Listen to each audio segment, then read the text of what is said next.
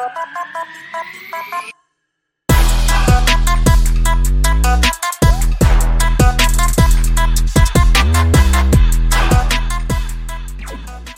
right, welcome everyone. Episode 37 of the Wide Lens podcast. I've got my co host here, John Sim, and we're going to cover the latest topics in financial markets. And we're recording this on Friday, the 17th of March, 2023.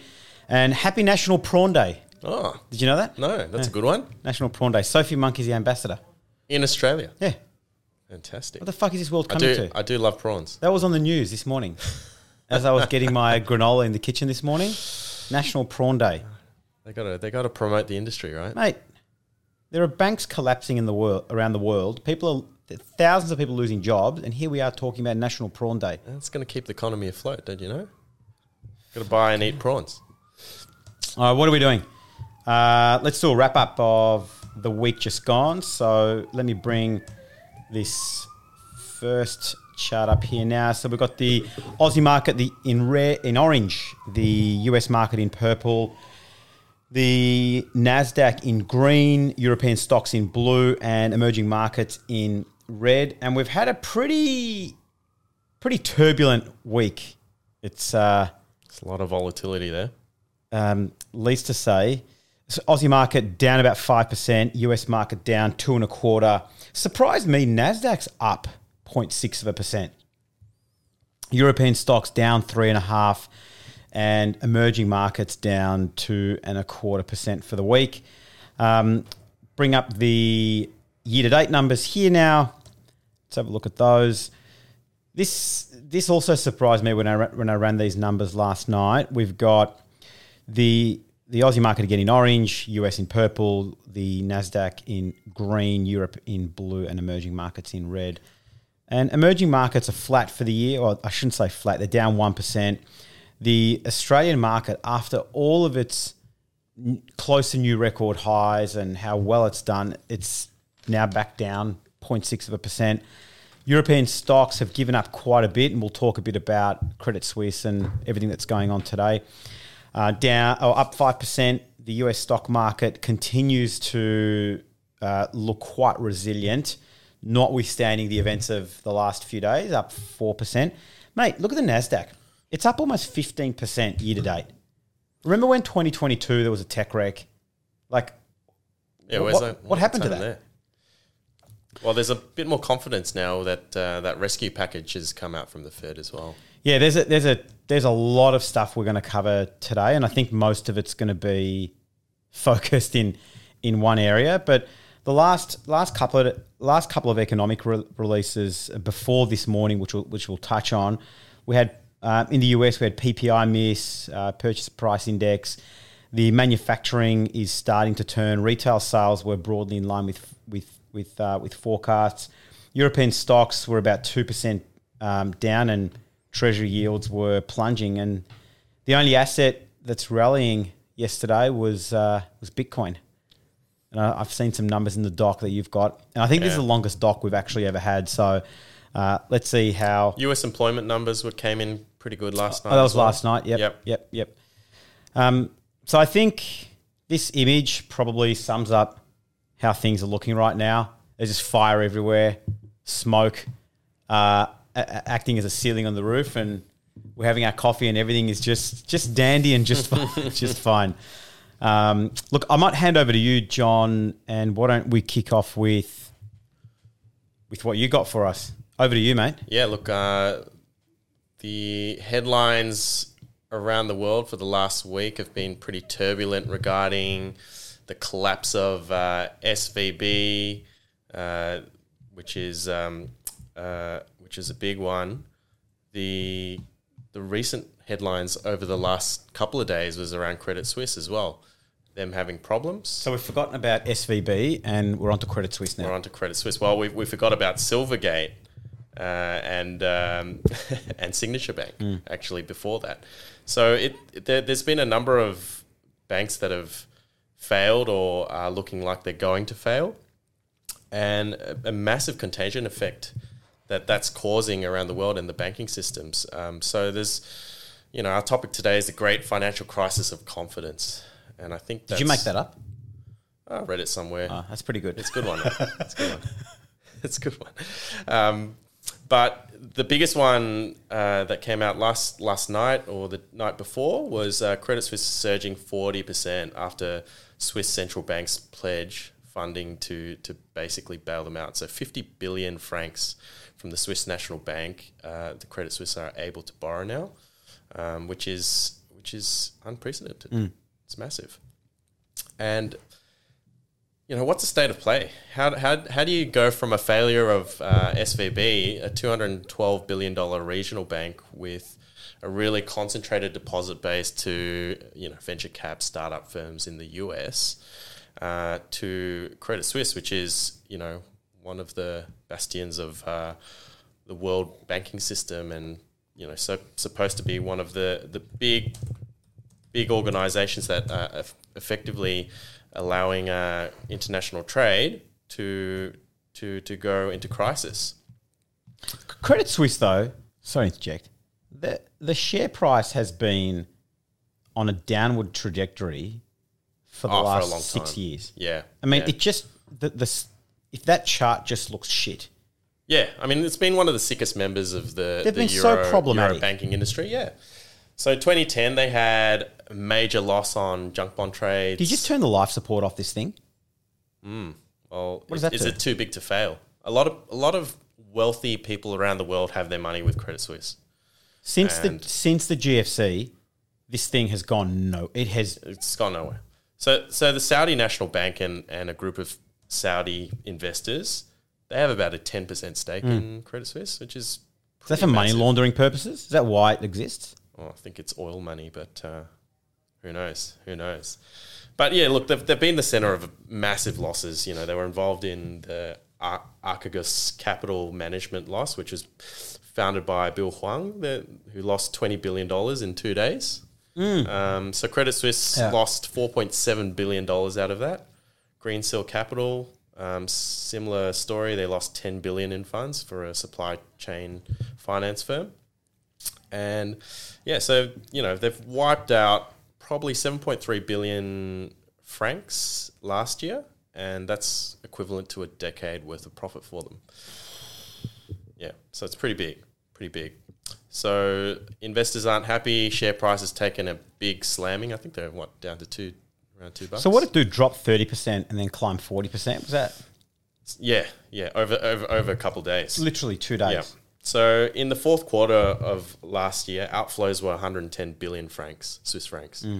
So they're they're they're going into a period of uh, a liquidity crisis and potentially a, a solvency crisis as people start withdrawing their money from the bank. There's a loss of confidence. Do they there. eventually become nationalized? Well, potentially at It's this still on rate, a they've still downward got trend. A, they've still got to pledge security to, to access this 50 billion francs. They're, I think they're on life support, right? They've got to restructure the business uh, to make it profitable. The whole thing's fucked. Yeah, basically. That's it. That's the bottom line. So this this this lifeline, I think, um, puts a bit of an easing of pressure on on, on investor confidence. Uh, and, and and that's we kicking the you can can see that down in the the, share price, right? Forty percent growth, but Are we kicking the can down the road? I reckon. I think we are. Until they can restructure the business, make it profitable, um, or you know, sell sell some parts of the business that are unprofitable and restructure restructure. I think there's a, a long way to go for them. So So we saw we had Silvergate, we had SVB, Credit Suisse. Uh, I think there's another one as of this morning. Signature Bank. Signature oh, oh, Bank. well, this morning li- this morning was uh, um, Liberty, First Republic. First, Republic. Republic. So First I don't know where First Bank. Republic sits in the grand scheme of things, but Well, the, the US banks just launched a thirty billion dollar rescue plan. So they've the major banks, including let's see, Bank of America, Goldman Sachs, J.P. Morgan, have have all put in money as deposit with First Republic Bank to stem this spiraling of confidence and this loss of confidence in the in the global banking. it's like system. you remember at school, like you know, your poor mates didn't have any money, So you'd give them a bit of money for lunch. Give them a bit of a It's, handout. it's inevitable. Like you can't. That's that's not a permanent solution to resolving this thing. So if, if you remember, this whole thing started with a crypto crash. We had the tech wreck. We had IPOs drying up, and then we had years of loose monetary policy and the most aggressive rate hike in in hi- rate Yeah. cycle in history. I mean, ha- has this whole thing been unfolding in front of our eyes, and we've just been blind well, this, to? this rate hike cycle has basically triggered this contagion. You know, have they gone too far? Rising interest rates too fast, where basically these companies, you know, they've got long term strategies and you know they're investing on these on, on these longer term strategies and suddenly you know you've got rates rising so fast their strategies can't keep up and they can't pivot and the whole thing breaks right it's a really interesting one but you know when you're comparing SVB to Credit Suisse, what does it really come down to? It's the profitability of who they've been lending to, right? So Credit Suisse, you've got all these cases where they've lent to shonky, shonky businesses, and and in the in the case of SVB, you've got uh, basically interest rate rises stopping VCs giving startups money, and therefore startups still having this massive cash burn and needing to withdraw deposits to basically fund uh, ongoing business operations uh, in an unprofitable, um, you know, they may be in growth phase, um, and and that causing basically the downfall of the bank. Do you want to talk about for those that maybe aren't aware? Yeah, I mean, maybe, let's, let's maybe let's, living in a cave and not know what happened. Yeah, let's let's, go, run let's it? start with I think the crypto banks, so Silvergate and Signature Bank were you know they're this 110 billion dollar bank, Signature Bank, so um, not not insignificant. So what did these crypto banks allow? So they ran these blockchain systems for crypto, which effectively allowed around the clock transfer of, of funds. So um, Silvergate had uh, the Send network and Signature Bank had Signet. And since 2019, these banks have been responsible for over $2 trillion of digital market transfer flows. So if you think about uh, what what that is, um, when you compare that to how you transfer money at an, a traditional bank, so traditional bank, you know, there's a batch orientated system. They do it in batch payments, and typically your money takes, you know, well now it's a lot quicker in, in Australia with Osko. Osko's pretty quick these days Osko is um, quick. between banks, but in the US it can take up to 72 hours for that to clear.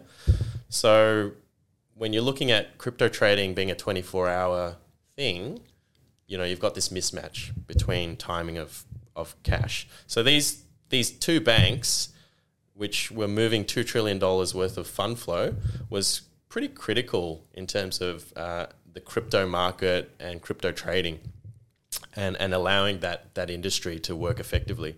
So for these, they're still in operation now. They're operated via, um, you know, new vehicles, uh, not not not the uh, ones that have gone into administration. But there's massive cost implications for crypto if if if these networks um, basically stop working. So why did these businesses collapse? So Silvergate collapsed due to a significant decrease in digital asset deposits following the collapse of FTX. So FTX was a big trigger for for this whole crypto bank uh, um, basically collapse collapsing.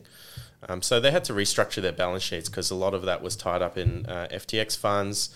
Um, and during during the Silvergate crash, clients withdrew eight point one billion dollars from that bank in in one day, and and what happened was, you know, these deposit funds they just didn't leave that lying as cash in the bank. They were um, in investing that in, in bond products, right? The bank was. the bank was. So, you know, maybe Rob, you can give our listeners a bit of an insight into into those bond products and how they worked.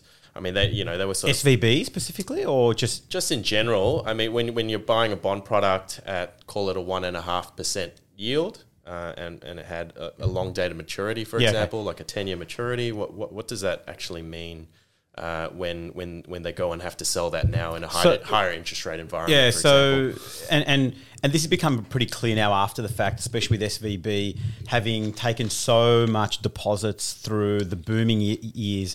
Uh, leading up to the pandemic. They had, I don't know what the dollar amount is, but they saw huge growth. And you see, you see that in the share price. Um, I, wrote, I wrote a piece on that earlier this week. Uh, and you can see the share price just going absolutely bananas. And the bank needs to obviously do something with that money.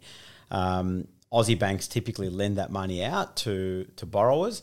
Uh, but if you've got s- such a, a large amount of excess deposits, what the bank banks do, and I'll talk about this later on, and in SVB's case, um, they went and bought US 10 year US treasuries at 1.5% when interest rates were much lower. Now, what hap- happens is with your bonds, as interest rates start to rise, the value of one's bond that is paying a one and a half percent yield becomes effectively becomes less valuable to investors, and the value, if that bond was purchased at hundred dollars, the bond starts to fall in value until the the yield or the return resembles something like what one would be receiving if they bought a bond today. So in SVB's case, you've got a hundred dollar um, bond. They went and bought. Well, some people are arguing that they're not long dated bonds. They're not thirty year bonds. They're you know people saying just relax. They're ten years. Like how, how is supposed how, how is anyone supposed to fathom that this could even be possible and happen? But I mean, So interest rates have risen so fast, effectively that you know now that deposits have been withdrawn, they've got to return that deposit money in cash back well, to the deposits deposit being holders. withdrawn. I think it's important to uh, uh, explain why.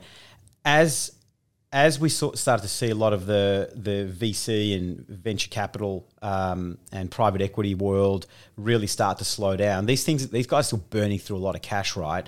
So they're pulling cash out of the bank in order to pay rent, pay payroll, pay taxes, and, and expenses don't stop. And the banks effectively run out of money. And so they've had to go and effectively sell down all of these assets yeah, these long dated investments with almost a two billion dollar loss, and all of a sudden their capital ratios become very problematic. Yeah. They can't raise the capital. They they tried to do a capital raise, it, they just shit the bed, and nothing Yeah, happened. And so- then all of a sudden we had a classic bank run. Yep. So I mean, we're going from SVB from Silvergate to SVB here, but um, back to Silvergate, which was involved in the FTX collapse. Um, they they made a loss of a billion dollars, um, and then the Federal Home Loan Bank of San Francisco um, demanded that they repay a four point three billion dollar loan, and basically that caused a delay in their annual reports, um, going they need to reevaluate their losses, and leading to their eventual liquidation. So you got the whole crypto industry caught up in this as well because, for example, uh, you know on, on crypto there's um, stable coins which are effectively Un- not- pegged, not stable? uh, not stable now. Well, they peg a dollar to dollar with um, with US dollars dollar. deposited in these banks, right? And and basically they're they're losing their pegs because um, that that money that's been effectively held up in these longer term duration bonds um, is now worth less, and therefore the whole thing's depegging. So at one point, USDC, which is a circle issued stablecoin, they were falling from a dollar to eighty seven cents. That was on the weekend. That's right. That was on Saturday. So there was We we were at, at a wedding, and one of my cousins pulls out his phone. He's like, "Oh, USDC shit itself." I'm like, "Buy, man, buy." yeah. Well, actually, you probably would have made money if you bought because the Federal Reserve, Yeah. obviously were guaranteeing the the deposit holders. Um, so it's a really interesting one. When we look at crypto now, if we bring up Bitcoin as a graph, that's that was up since all these this news last week. It's gone up thirty one percent. Uh, which Is that one of your technical charts? That's one of my technical charts that I, I love looking at. Trading View, great platform. It is good, actually. Yeah, really good. So why is Bitcoin up? So number of number of reasons. There's you know insulated networks like Bitcoin. They, they're now looking more attractive because people are looking at stable coins and going, well, there's there may be a, a, a further contagion risk with um, stable coins holding deposits in these crypto banks. Um, And so that that's a big one. The other one is that uh, confidence was really rattled, and so there was you know if you if you look for the the the, the prior few days before that, there was a big drop when consumer confidence was rattled. But now that the U.S. government's propped up the banks, that's increased consumer confidence and confidence in the market, and naturally, um, you know, Bitcoin kind of does follow consumer confidence, and and that's back up as well. So no, none of this has changed what Bitcoin resembles. In, in other words, a risky asset. Yeah. Yep. Yep. Uh, I, don't- I don't think that's changed, but uh, I think there's been a shift from, uh, you know, people holding their money in stablecoin and, and now flipping that potentially into Bitcoin. Where do we close at? Twenty five thousand. Yeah. Yep. So I think it's it's it's actually up for the year as well. Um, Maybe we've got to add Bitcoin to the uh, to the market wrap charts every. Uh, yeah, should see where it's going. So let's let's move on to Silicon Valley Bank. Uh, we, you know, we've sort of touched on that uh, being being a big VC startup bank, um, and with uh, VC investing slowing due to rising interest rates and and and lack of growth. Um, you know, startups burning through cash and. And basically, yes, similar story with, with the bonds. Um, they, they invested in a lot, lot of long dated bonds without any hedging, which is probably not a smart move, um, knowing where interest rates are going. And they needed to raise another $2.25 billion to shore up the balance sheet to allow for uh, that run on deposits. Um, and, you know, it, it's a big, big problem for the tech industry. I, I'm still yet to research how that's going to affect um, tech businesses in the short term who have had money with the bank, given that you know, the money's the still locked up by the government. Sure. So for, for, for the meantime, how are they going to pay wages, run their businesses? So there's definitely a, a, a solvency event for a lot of these smaller startups. Surely there's some leniency. Lifeline. Maybe There- a lifeline's going to be provided by somebody. But I'm, I'm sure that they're still not able to access the money at the moment. I, I'm yeah. I don't. I don't know whether they're able to access it or not.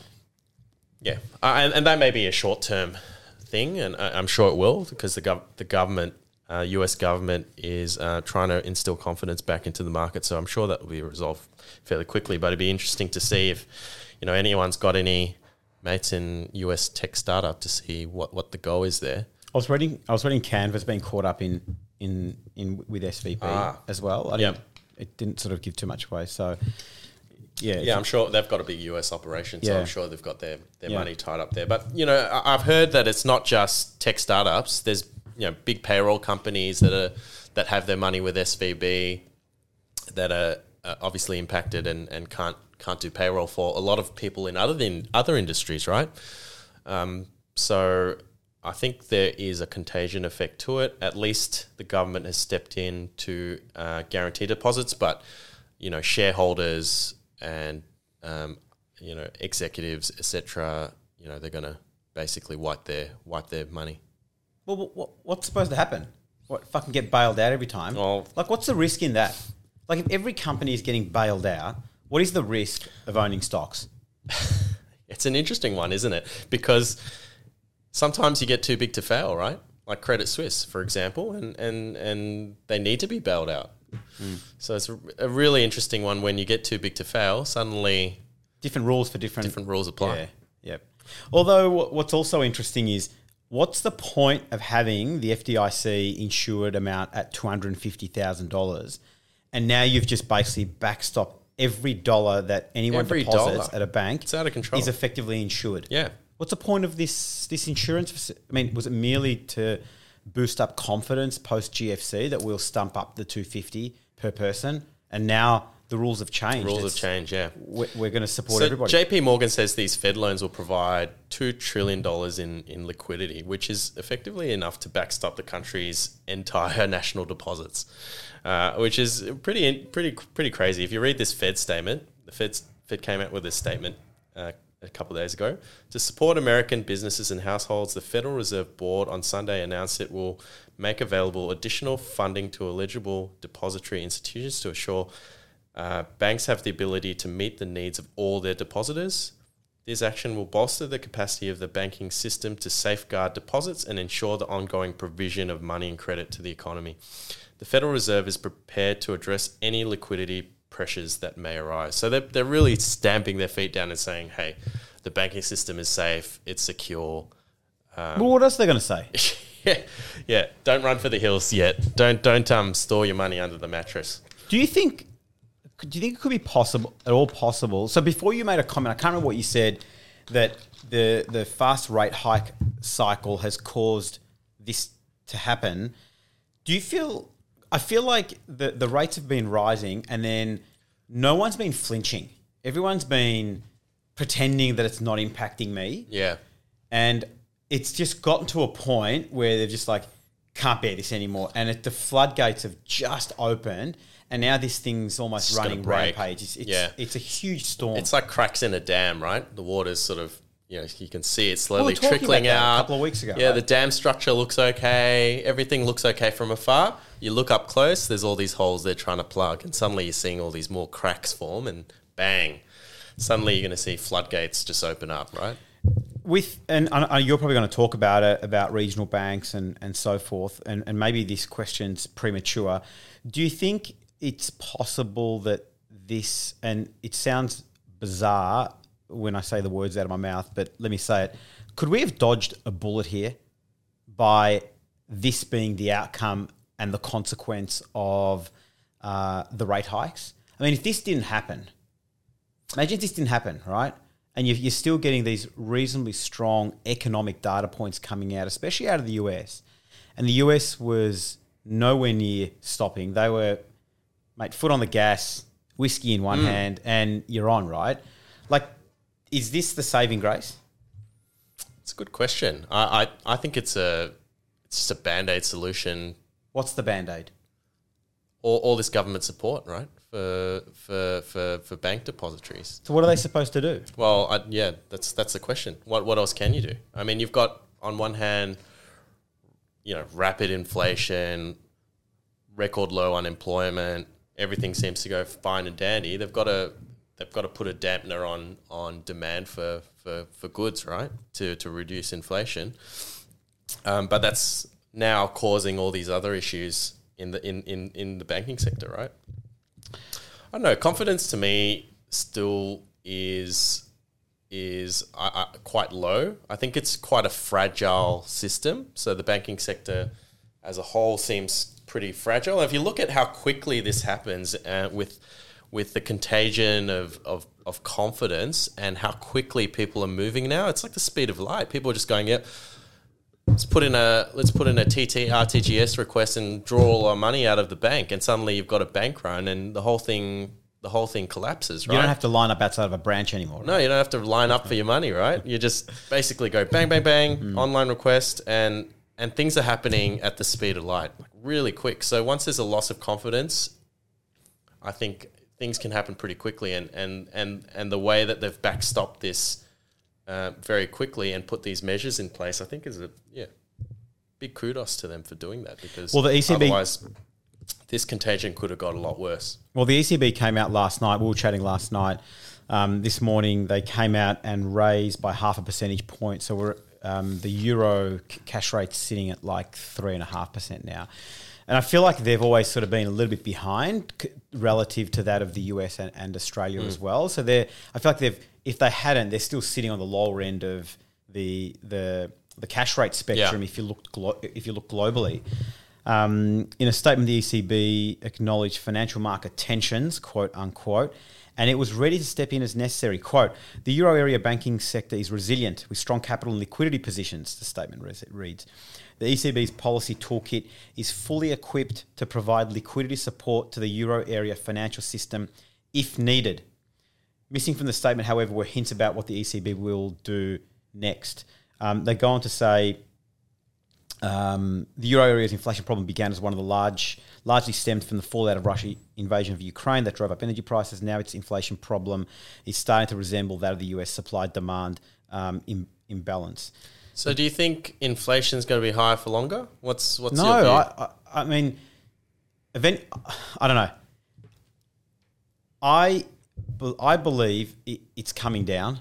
If you have a look at some of the numbers that we're seeing now, with um, especially with fuel, uh, employment in yeah, petrol prices in going down, which is good. Yeah, I don't know what petrol, what fuel energy makes up of of the of CPI, but seeing that, but the US numbers came in again, and there it's not, it's just sticky. It is really, really sticky.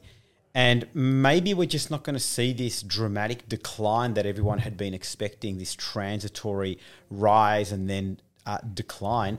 you know, we've spoken over the last few weeks now. Maybe it's just going to be sitting there for a little for a little while to come, and maybe these interest rate hikes that we've seen are now starting to uh, make its way through the system.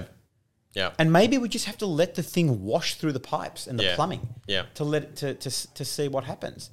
Um, the, the the data we saw coming out of the US isn't as positive as it seems. You know, last week we talked about the Citi Citi economic surprise index, where you've got more data coming out surprising on the downside.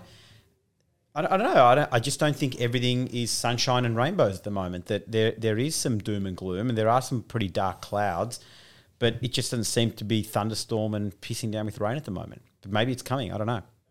Well, you know, it's uh, yeah. Again, I talk about that fragility and and confidence, and and that's that's for me a, a big big low. Um, yeah, it's speaking of interest rates. The stats say there's a 72 chance, percent chance that central bank will keep rates on hold at 3.6 in Australia. Oh, Australia. Yep. Yeah, right. Well, I was going to the ECB just raised. Be just raised, but in Australia, there's a 72% chance that they'll keep it on hold based on surveys. Whether that that actually happens, we'll see in April.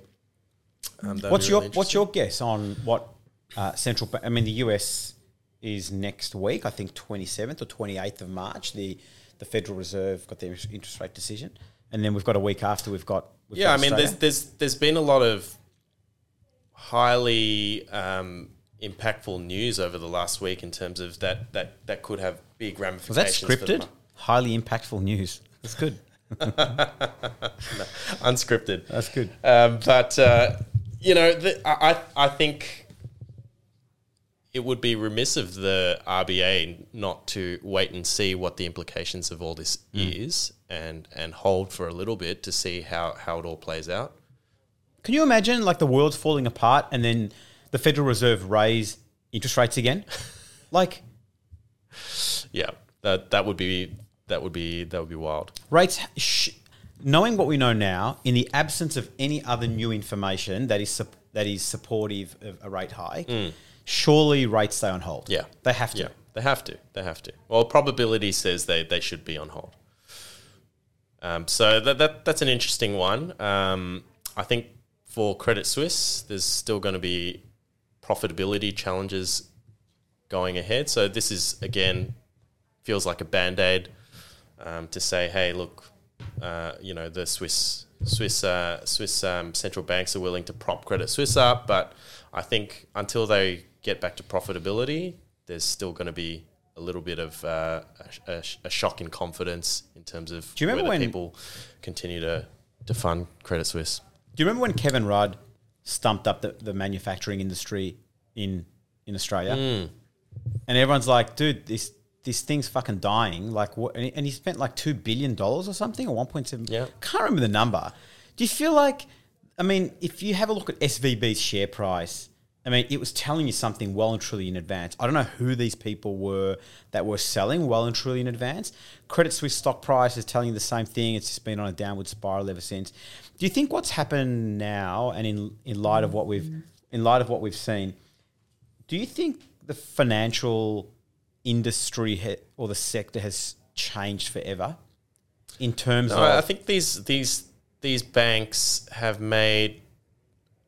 Uh, you know, well, one's a concentration risk to a certain sector. the other one is a, un, a, a, a loss in profitability to. But whoever thought about this, John? Whoever thought about who is our customer base? Did have you ever read or seen or heard of an analyst talking about customer base concentration risk? I've never. I have, I have, yeah. Well, you- when you look at S and P ratings for the banks, Oh, um, don't get me started on fucking bank ratings. Moody's just came out and downgraded the banks. Get the fuck out of here. How how useful is that to anybody right now? Yeah, that's You're right. stealing my thunder here. That was in my notes later on.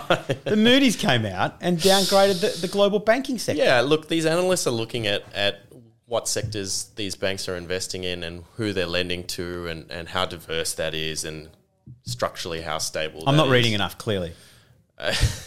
I used to work for the banks, so I- I do know that there's a big focus on on um, capital controls to certain sectors and, and, and how much and, and where, where those funds flow. Um, so some banks are obviously doing it better than others, and some banks are profitable and some are not. And I think the ones that are not profitable are obviously going to take more of a hit in terms of loss of confidence and, and run on deposits. Um, so that that's that's my two cents on on where where you should be looking in terms of a, contagion effect for for um, again a run on the bank.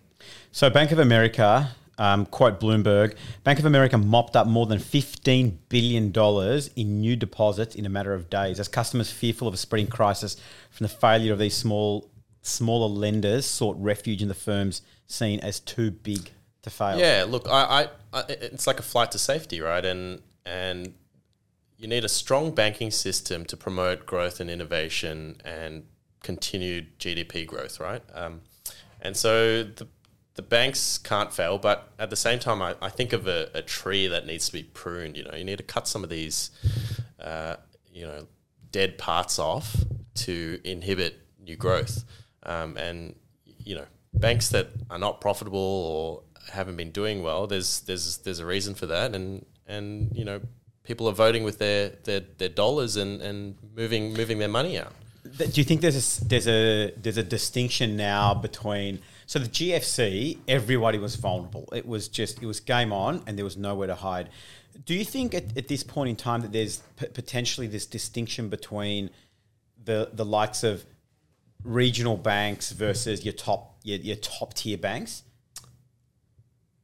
I think after the GFC, there's been a lot of new regulation that uh, have put in place effective guardrails to prevent, uh, you know, big big banking crisis. So if you look at this next graph um, on U.S. bank failures, you look at after the GFC. I mean, there was there was a lot of banks in 08 to um, 2012, uh, US banks that, that failed. So you know, in, in 09, there's over 135, 140, I think it was 140 banks that failed in the US. And, you know, there's basically Basel requirements globally, which is an international standard for um, capital requirements and liquidity requirements that were put in place to ensure that banks had sufficient liquidity um, to meet um, a, a, um, a, withdrawal, a big withdrawal of deposits to a certain extent and and as you can see, that that's had a positive impact on U.S. bank failures um, over the next sort of decade. Um, so I think there's there's a lot of now safeguards in place that have protected the banking and financial system um, uh, since the GFC, uh, but it, it seems like things are moving quickly. So if, if confidence is is low, then it can still happen. Um, but the US have stepped Where do you put your money? Bitcoin. I've, I've still got a little bit of money in Bitcoin. I think I do as well. Good to see it going up. but well, the US government's saying you can trust the bank, banks and your deposits are guaranteed. So, look, I think you're right. Money, once, once that trust has has deteriorates and is gone, it is incredibly difficult to try and try and win that back. And then, I mean, if you don't have a strong, fluid and working banking system, we've got big problems. Yeah, massive problems. So inflation will be the, the, the least of our issues. Everything will probably, yeah, well, inflation will go up because uh, things will stop working. Do we know right? what happened to bondholders with SVB? Like where, where, where all that sits? No. I must admit, I don't, I don't know. No. No. I know? assume they're, they're, they're ranking behind deposit holders. So if there's any money left over. Well, there's no money. There wasn't even enough money for the deposit holders. Well, then then it's wiped. I assume. Safe bonds. Safe bonds. Safe bank bonds. yeah, that's right. But uh, I think bottom line is more bailouts are inevitable. Um, are we just going to become more indebted? Is the US going to become more and more and more indebted now? I mean, we just can't. Well, look at they. They just keep raising the debt ceiling. I don't think they can stop. And do you think then the the? I think a third of um, their their GDP goes to to paying off shit, paying off their interest bills, their own debt, their their own debt, uh, and then another third goes to their war machine, and then a third goes to improving the economy and infrastructure. Great, one third. uh, I, I, rem- I remember during the I remember post pandemic. Uh, the GFC, I think, was a turning point where we noticed bank, uh, we noticed governments and treasury becoming more and more engrossed in just the financial world, right? Um, you know, they talk about price stability and full employment. You know, they've got you know, two two mandates, but it appears that they've got these uh, un, unofficial mandates um, that seems to have broadened their scope of work or involvement. The GFC, uh, and then we saw COVID, where they the the US started going and buying um, bond ETFs. And I feel like they've become so engrossed and ingrained in the everyday uh, developments of the financial world. Again, this is yet another example of uh, really kick, you know, sticking your boots into this thing and becoming far more engrossed in it all. That that you just over time you can't you can't pull your way you, you can't pull yourself away from it anymore Yeah. you, you've you've you're more than dating. You're, you're married, and you've you've you've you've got your vows and whatnot, and and I just can't see how we go back from here. Yeah. On another topic, uh, what's your view on uh, ETFs and if they're going to continue to be a, a, a good place to put your money? Why would they not be a good place to put your money? Well, I mean, they, they've been doing well in a, you know, you, I, I liken it to uh, the the situation where you know a high tide lifts all boats, right? Where you know during a, a, an an interest rate decreasing environment, ETF bonds or equities? Like what are you talking yeah, about? Yeah, call it call it equities, uh, equity ETFs. Um, you know that that tide's lifting all the boats, so the the whole ETF market's you know racing up. But in a rising interest rate environment, is it better to go, um, you know, more concentrated, specialized, specific, and and try and pick winners? Because you know, will the broader overall market do do um, continue to do the growth that it's done in the last sort of twenty years? Right? I think it depends on the asset class. Like we've talked about unlisted alternative assets. I mean, there's no real index or market for that. So it's it's impossible for you to go and effectively put your money into like an ETF like hmm. vehicle to give you that that exposure. But I, I, like I hear this question all the time and not disrespect to you, I think it's a dumb question because the, an ETF is simply a reflection uh, and a mirror of whatever market it is that you're looking at buying, and so it's just it's just the exposure. And so if, if we're saying that do we think ETFs are not going to work in this environment, what we're saying is the S&P 500 is not going to work in this environment. The Nasdaq Composite or the Nasdaq 100 is not going to work in this environment. And so if that is your view, then sure you can go and find uh, specialized stock pickers to go and do that. But if you have a look at the data and what the data tell us is is that they've done an incredibly poor and inconsistent job at doing that. You know, every year you hear this year is the year for stock pickers. This year is the year of stock pickers. And yeah, there are hand so there are select years that that year is the year for stock pickers. But to, to, to go and say that um, to go and say that every single year is it just becomes the boy who cried wolf. You just don't believe them anymore. And when you have a look at the data, I don't have the data in front of me, and I'm happy to show you um, offline. Yeah, that's right. But it, uh, active funds management in certain asset classes, especially equities, because it is so information rich, it is so liquid, it is so um, what's the word? It's just a market that you just can't like. What's your edge, man? Like there is so much um, rich information that's readily and publicly available that it makes it difficult for you to get ahead of the game. Having said that, um, if you look at the bond market, for example, um, there there are segments in the bond market where simply going long on an index has there are there are pockets where you can where active management does does work and does help. I mean, one of the questions that's been posed is who the hell was advising SVB to go and buy long dated treasuries? Yeah, yeah.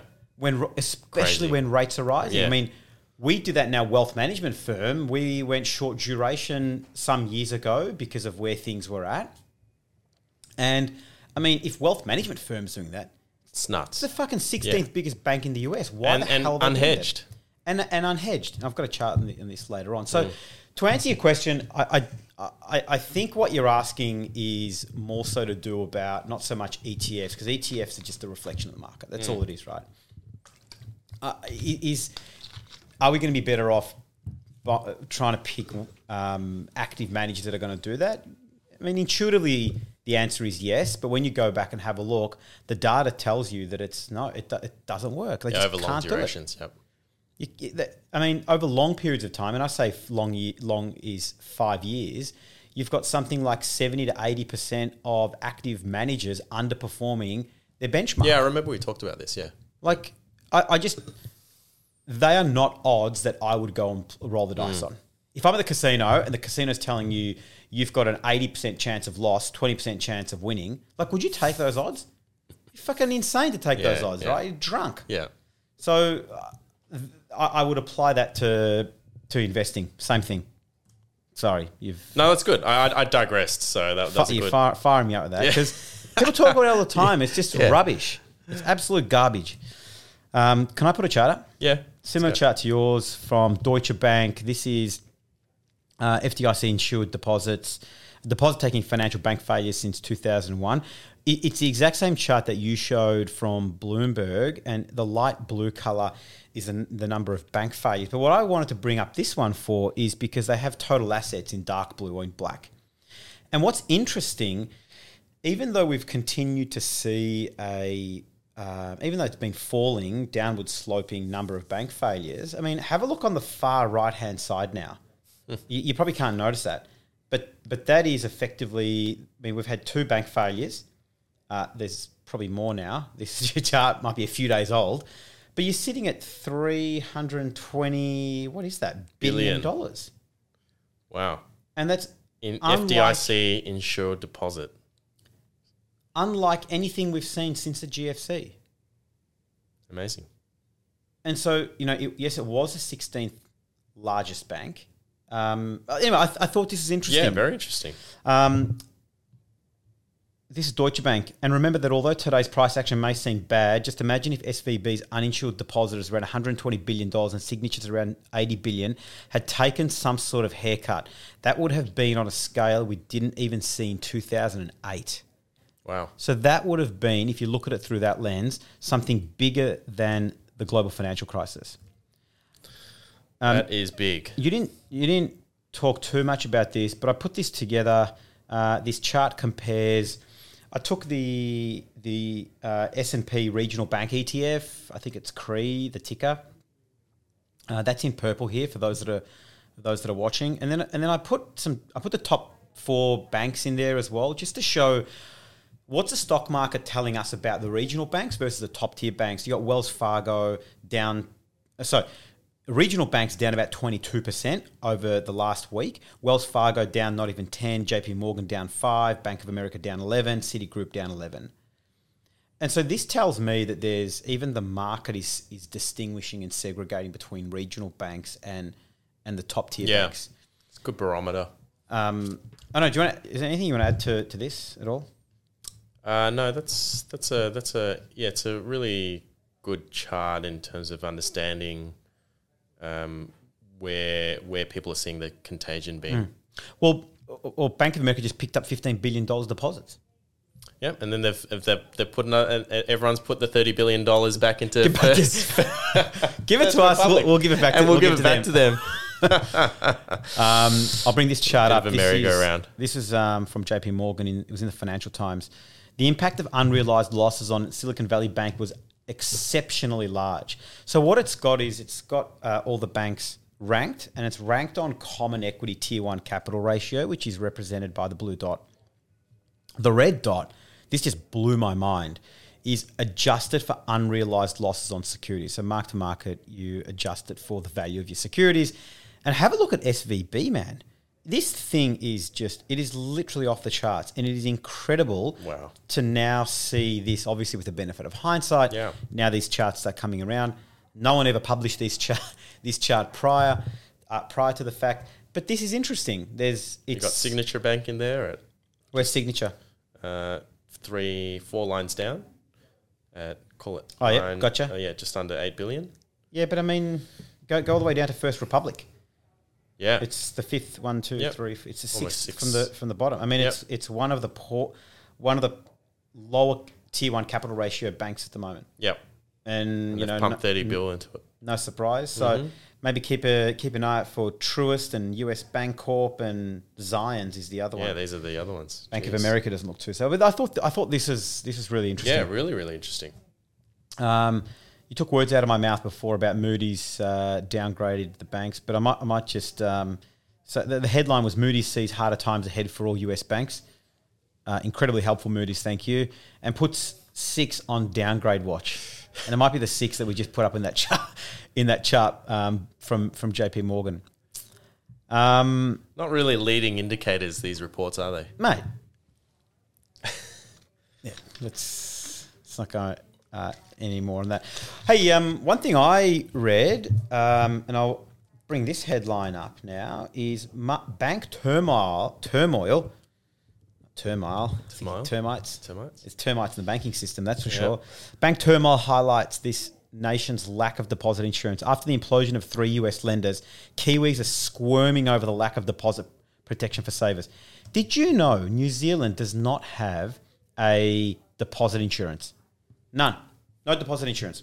The New Zealand government is in the process of passing legislation that will guarantee as much as $100,000 New Zealand per depositor per bank, but it is not expected to be enacted until Jeez. later in 2023. Finance Minister Grant or Grant Robertson said there are no plans to fast track the legislation as the government wants to get it right. And I thought this was beautiful from uh, Bloomberg. Uh, quote unquote, it's a trade off, Kensington said. Um, you probably, I think, uh, You probably wouldn't. you go- probably wouldn't go two months without your car being insured while you work out which was the best insurance company to go with. How good is that? That's so true, right? That is so true. you take it Yeah, out just and take you- it out. and you deal with it later. Yeah, that's right. And Reassess right now, you've got you've got Amend the amend amend the legislation later, right? When you've worked out, hey, actually, later in 2023. That's crazy. The world that may not even be a problem anymore. Yeah. I wonder if there's a bank run in in New in Zealand. New Zealand, that's a good one to watch. Is there much money in New Zealand? Uh, no, I shouldn't say that. but you, you know what? You're, you're right. There could be there could be a situation of a, a lack. fucking of confidence. ridiculous. Yeah, So all of a sudden, the US is saying we're backstopping every dollar in deposit. Australia's got the two hundred and fifty thousand dollars. Although I don't think Australia, for you know, I wrote about it um, last week. Australia doesn't have the same issues that, that the US has, No. and and therefore I think it's a stretch to say that contagion is is likely to come to us. Do you want to just go a bit into into into that um, article you wrote around, Um, around the Australian banking system? I'm Yeah, sure. well, I didn't. The I, I I wrote the piece, but I had a link. Um, let me get it here. I think that's just a pretty important one for us to understand. Yeah, I'll just bring the article up. Um, it was in it was in the AFR, uh, and I'll just bring that up now. It's four reasons the SVB collapse can't happen here uh, in, in in Australia, um, and the the four reasons they um, the AFR go into. Um, the first one is they go and talk about how how Australia, when they take deposits, they lend the money. Yeah, And so I think you said you were talking about before, maybe before we, we, we started recording, that like eighty or ninety percent of the deposits weren't weren't being lent out, or yeah. I think there's only about ten percent um, being lent out to venture debt, right. um, and the What, yeah, what was the rest? Investments. investments because yeah, obviously the, for VCs at that point in time, there wasn't a lot of uh, capital raisings going on. People were waiting and seeing, so Um, money was just being held. Australian banks don't have significant amounts of their deposits sitting in treasury securities, mortgage-backed securities, or other liquid investments. The value of the securities on the SVB balance sheet was vulnerable to movements in interest rates. This is not an issue for um, Australian banks. As further protection for the stability of the local banks, their primary lending is mortgages. Uh, the value of the assets is moving with the interest rates because 85 90% of mortgage lending is on floating rates.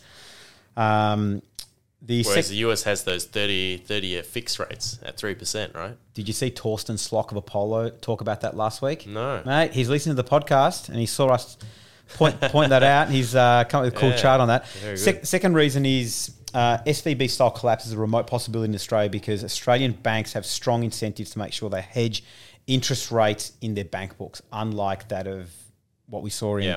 um, in, in SVP SVB. Um, the other thing is APRA. In, in the US, there are a number of effectively authorities whereby you, can, I think, I don't know if you can choose, but you, you sort of fit into which authority that you need to abide by. Whereas Australia, you've, you've got APRA. Yeah. And Yeah. so that's just the one, and you got to listen to all, you got to abide by all the rules. In fact, after the GFC, when they imposed I think it was Dodd Frank, and they posed all the title legislation le- legislation for the banks. I think it was in 2017 or 18 or 19, I can't 17 when Trump was in administration. He wound back um, all the, a lot of the rules, um, and this and um, SVB's CEO at the time was uber supportive of the wind backing, winding back of, of the rules and a massive supporter of, of Trump's um, changes to, mm. to capital requirements. Interestingly, that's the one that, that fell off. Third reason for SVB style disaster should not happen here is the dominance of sticky retail deposits. Australia does not have the lumpy, concentrated deposits found at SVB. Fourth reason is that Australia does not allow a bank to choose its regulator. Uh, or ADIs uh, all have to abide by the same regulatory regime. So, which I thought, I think there are four really key and very uh, concise reasons why that SVB issue should we shouldn't see something like that um, in in Australia. But poor old New Zealand. Um, i mean, if I had my money there, I'd, I'd probably pull it out and I don't know what would you do with it.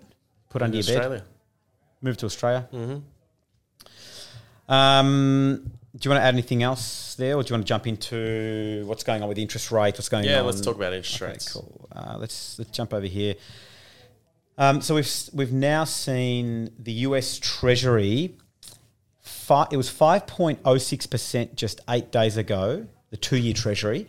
Now we're sitting at three point nine three percent as of this morning. And so now it's implying Feds are going to be cutting rates pretty pretty damn quickly. Whether they hold and then cut or cut straight, I don't think they'll cut straight away. Um, but let me I'll bring this chart up now. The amount of turbulence we've seen and volatility we've seen in the Treasury market is is almost is almost unprecedented. This is bespoke. Today's move is on pace to be the fifth straight day that the yield mo- yield has moved more than 20 basis points up or down in a single day. To put that in, in, move into perspective, the only other time that two year has had as many 20 day basis point moves in succession over the last 45 years was in December 1980. Outside of the early 1980s, there has never been another time when the yield on the two year even moved 20 bips for three consecutive days. Two year treasuries have always been one of the most stable asset classes across the financial spectrum, but they've failed on that front lately. Wow. I mean, that just goes to show like the the force this has had on the financial markets around the world. I mean, it's easy to point the finger at SVB and say, "You idiots! Why were you so concentrated with your with your customer base, and why'd you put your money into bonds?" But who the fuck would have ever thought this would have actually mm. been possible? Who would have fathomed that this was actually a risk? Yeah, w- was this a, was this a risk on, you know, the the the top risks for 2023? The fuck was thinking about this shit? Definitely not me and definitely not a lot of other people as yeah. well. Um, I'll bring this chart up again. This is the 10 year approaching its, t- its uh, year's lows. From Bloomberg, Haven in demand. Um, the, the red line is the yield, and you've got a, the yellow line's the 200 day moving average, and that's just breached its 200 day moving average. We're sitting north of 4%. The 10 year yield is now approaching sub 3.5 at the moment, which is really indicating now um, rate cuts are very much on the cards now. So you think they've gone too hard on rates? Too hard, too, too fast? fast? Well, we, we, we, we, spoke about this earlier. We spoke about it in the past. Um, we really didn't get an opportunity mm. to see the full uh, impact yeah, of what interest rates were doing. Yeah. And unfortunately, these things just, I feel like these things just happen. They, every tail risk is a tail risk, and by definition, it's a tail risk. So you don't know what it is. And so this is the tail risk that no one has been speaking about. No one's picked it up, and it's just this is the thing that that that broke. Uh, implied this, again. Uh, this is from Bespoke. Uh, implied Fed funds rates through January 2024. Um, current policy, you've got um, a bit under 4.75. What, what's really interesting? Have a look at the blue line. Like two days before all of this happened, you've got rate rises. Um, and have a look at that slope. It's just an upward oh, sloping wow. and then sort of flattening down out. But then have a look what happened days later. You've got a very steeply downward sloping slope mm. on the yield curve um, through to, to 2024. And so the market currently is pricing a bit more than 225 basis point uh, sorry, they were pricing in a bit more than 225 basis point rate hikes, but today they're pricing in two and a half cuts. It's amazing how quickly things shift. That's a Fed pivot, right? Yeah. Effectively. It's it's here. Um, this this one was really interesting. This is from uh, Apollo, um, Torsten Slok. From no landing to hard landing. Torsten glows on. I'll, I'll, I'll quote Torsten now. When the facts change, my views change. A financial accident has happened, and we are going from no landing to a hard landing driven by tighter credit conditions. Small banks account for 30% of all loans in the US economy. I did not know that. Wow. And regional and community banks are likely to now spend several quarters repairing their balance sheets. This likely means much tighter lending standards and firms and households, even if the Fed would start cutting rates this, this year. With the regional banks playing a key role in US credit extension, the Fed will not raise interest rates next week. And we have likely seen the peak in both short and long term uh, rates during this cycle. And he goes on to say in this chart that we've got up here now tighter credit conditions are coming. All banks to the right of SVB are likely to immediately start re- uh, reorganizing their balance sheets. You have a look at their percent of cum- cumulative assets. Have a look at JP Morgan, 15%. Bank of America, 26%. Citibank, 34 Wells Fargo, 42 And then you've got SVB at 63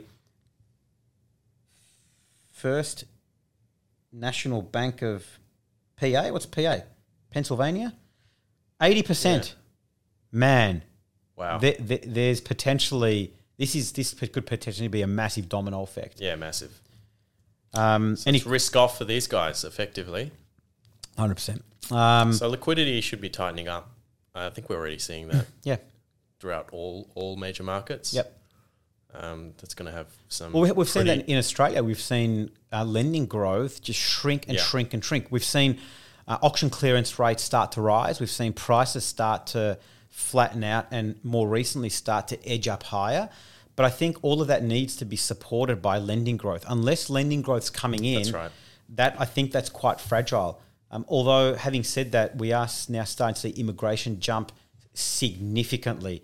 Um, we've got new laws coming in effect next year that's going to um, open the gates to the migrants from India to, to come Mm. in as well. And mate, once they're here, they're not going anywhere. No. They're only doing whatever they can to, That's to right. stay. And so um, that's something to watch over the next few weeks as well. Um, I've got a few other things I, I was going to cover, but look, it's probably just regurgitating some of the other things we've talked about. I'll bring this one last chart up actually. It's the yield curve in Australia, uh, where the blue line is as of yesterday, last night. The And what's probably the key takeout here is the green dotted line where we were one month ago and the orange dotted line where we were six months ago. We have seen a massive, just a massive drop in rate expectations. So again, interesting to see what the RBA does. I'll put my money on the fact that it's probably going to hold. Yep. Me too. Um, do you want to quickly have a look at director's cuts? Yeah, got an interesting one on director's cuts today. So Africa is gradually splitting into two. Look at look at this image. What is happening there? It's massive. Um, so the S- Somali and Nubian tectonic plates are slowly disintegrating from each other. Wow. While the Arabian plate continues to pull away. So it'll take between 5 and 10 million years, with fault lines widening 7 millimeters every year. But eventually, the continent will be split into Fascinating. two subcontinents. It's pretty crazy. It means landlocked countries like Rwanda, Uganda, Burundi, um, Cong- Dem- Dem- Democratic Republic of Congo, Malawi, and Zambia would have a, a, coastline. Pretty crazy. Maybe good for tourism. Meanwhile, Australia's talking about fucking National Prawn Day. Look what's happening around the world, man. Ridiculous. I know it's crazy, but uh, it, it won't happen in our lifetime. But it's pretty pretty fascinating. Um, that's really interesting, actually. Um, I saw I saw yesterday um, Microsoft are now launching uh, their software called Copilot. Did you see this? No, So it's it's a GPT like um, AI. oh, there's the new ChatGPT too. what is that? Um, they they released the new ChatGPT four, I think it is. Let's oh right, okay. GPT four uh, version four.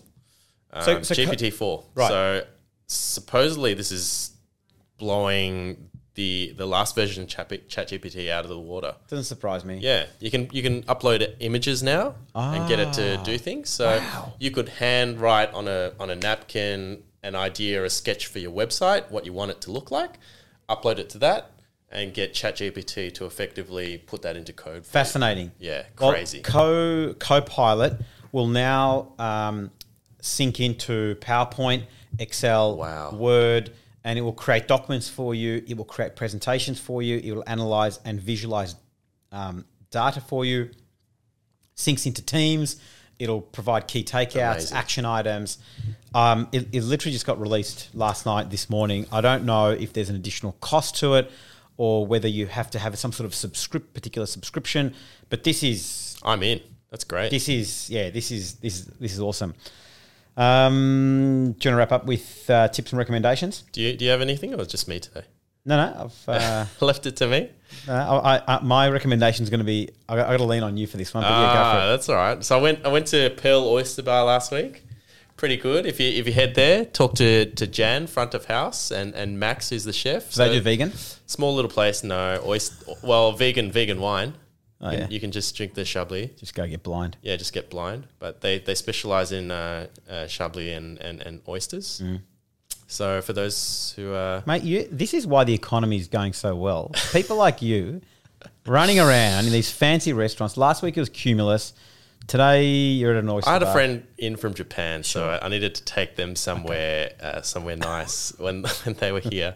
But yeah, it's not. I mean, you know, you're paying 25, 25 bucks plus for a glass of wine these days. Um, good wine, Crazy. crazy, right? It's crazy. Um, absolutely insane. I mean, they've got some pretty nice stuff here. If you're into oysters, they they temp control all their oysters and strictly open them to order. Um, and there's some crazy varieties that they've got there. They've got a five year old Rouge Moonlight Flat uh, oyster, which is, I mean, you don't eat oysters anymore, but delicious. Ne- I, even when I, I even when I was, before I went vegan, I didn't. I never. You never ate it? No. Didn't like them? No, Didn't like that. just- yeah, that slimy texture. Not for everyone, but uh, delicious. They also do a made to order uh, beef tartare, which is uh, a winner. Yeah. Right. Um, and yeah, for those who like their Chablis, it's uh, yeah, they've got some really good varieties, some good ground. I'll Grand make sure to share there. that for the non-vegans to go and go and visit the oyster bar. Yep. Um, my recommend, I got oh, well one and a half. My recommendation is going to be that wine we had last week, that red. Ah, yeah. Man, you like that? Like I went home, I said, I said, Deb said, John picked this wine. It was so good. It's That's my rec- yeah, eighty-eight bucks bottle. that Yeah, eighty-eight bucks. Um, that's good. Oh well, and and out as well, so probably cheaper at home. But that was a uh, that's my rec- that? what, That was so a what was that? Tell us, tell us about the red Um, wine that we had because that's my recommendation. All right, so that was a. I'll- I'll have to. While you're read, looking- read into the region. So Gamay is a, a purple-colored grape variety used in red wines, notably grown in the Loire Valley, um, and yeah, it's an old old style vine. Uh, with uh, its its uh, sweetness is is it's a dry wine. So yeah, I'm just doing a bit of googling here because I'm not a I'm not a I'm not a extremely uh, um, um, We'll put it- we'll- wine connoisseur, but We'll put a link to the wine. Yeah, it was we'll- bloody good. Next time you want to try we'll it, have a go. Finally, I, I w- I went through. We finished swimming last Friday with the boys and went through to Box Hill to go have some dinner. And you know how Box Hill's done like a massive like revamp Yeah. their food court and Yep. whatnot. I don't know if you've seen this. There's this place. Um, they do like there's like fried food and they've got other things in the glass window in front, you know how normally in like Asian restaurants you see the guy making or the lady making noodles and wontons and, and whatnot. In the glass there, there are, there is a, a robot hanging off the ceiling, and it is this ginormous robotic arms, arm or arms. It's a fryer. This thing, it just comes down and it has a sticker. It says, "I never overcook, over or undercook." oh wow, and I I should try and find. I, I took a video of it, and so it, pick, it picks up um, the chips into the into the basket, picks up the basket into the fryer, and then it slowly turns around to the next fryer, pulls the cooked ones out, Fantastic. shakes it, and puts it to the side for I don't know the people to do whatever they need to do. Then keeps going. This is uh, Unem- gonna, this, unemployment. cause, yeah, this could cause unemployment to go up. Unemployment is going up. Although there's a there's a funny one I saw the other night as well, um, where uh, it was a similar machine but a hot dog one. So it'd pick up the hot dog Oh, yeah. and try and put it in the bun, and it stuffed it up and it just wouldn't go. it's like the useless employee. It's like fuck off. Uh, good times. Um, all right, awesome. Um, I think we're done. We're good. Uh, it was a big one we covered today. So check us out on Spotify and YouTube, and we'll catch you guys next week. Thanks, guys. My name's Robert Baharian, and I'm the founder and CEO of Baharian Wealth Management, AFSL 526 798. The information contained in this podcast by me and or our guests may include general advice and does not consider your personal circumstances. You should seek personal advice from a registered financial advisor who can consider whether the general advice is right for you.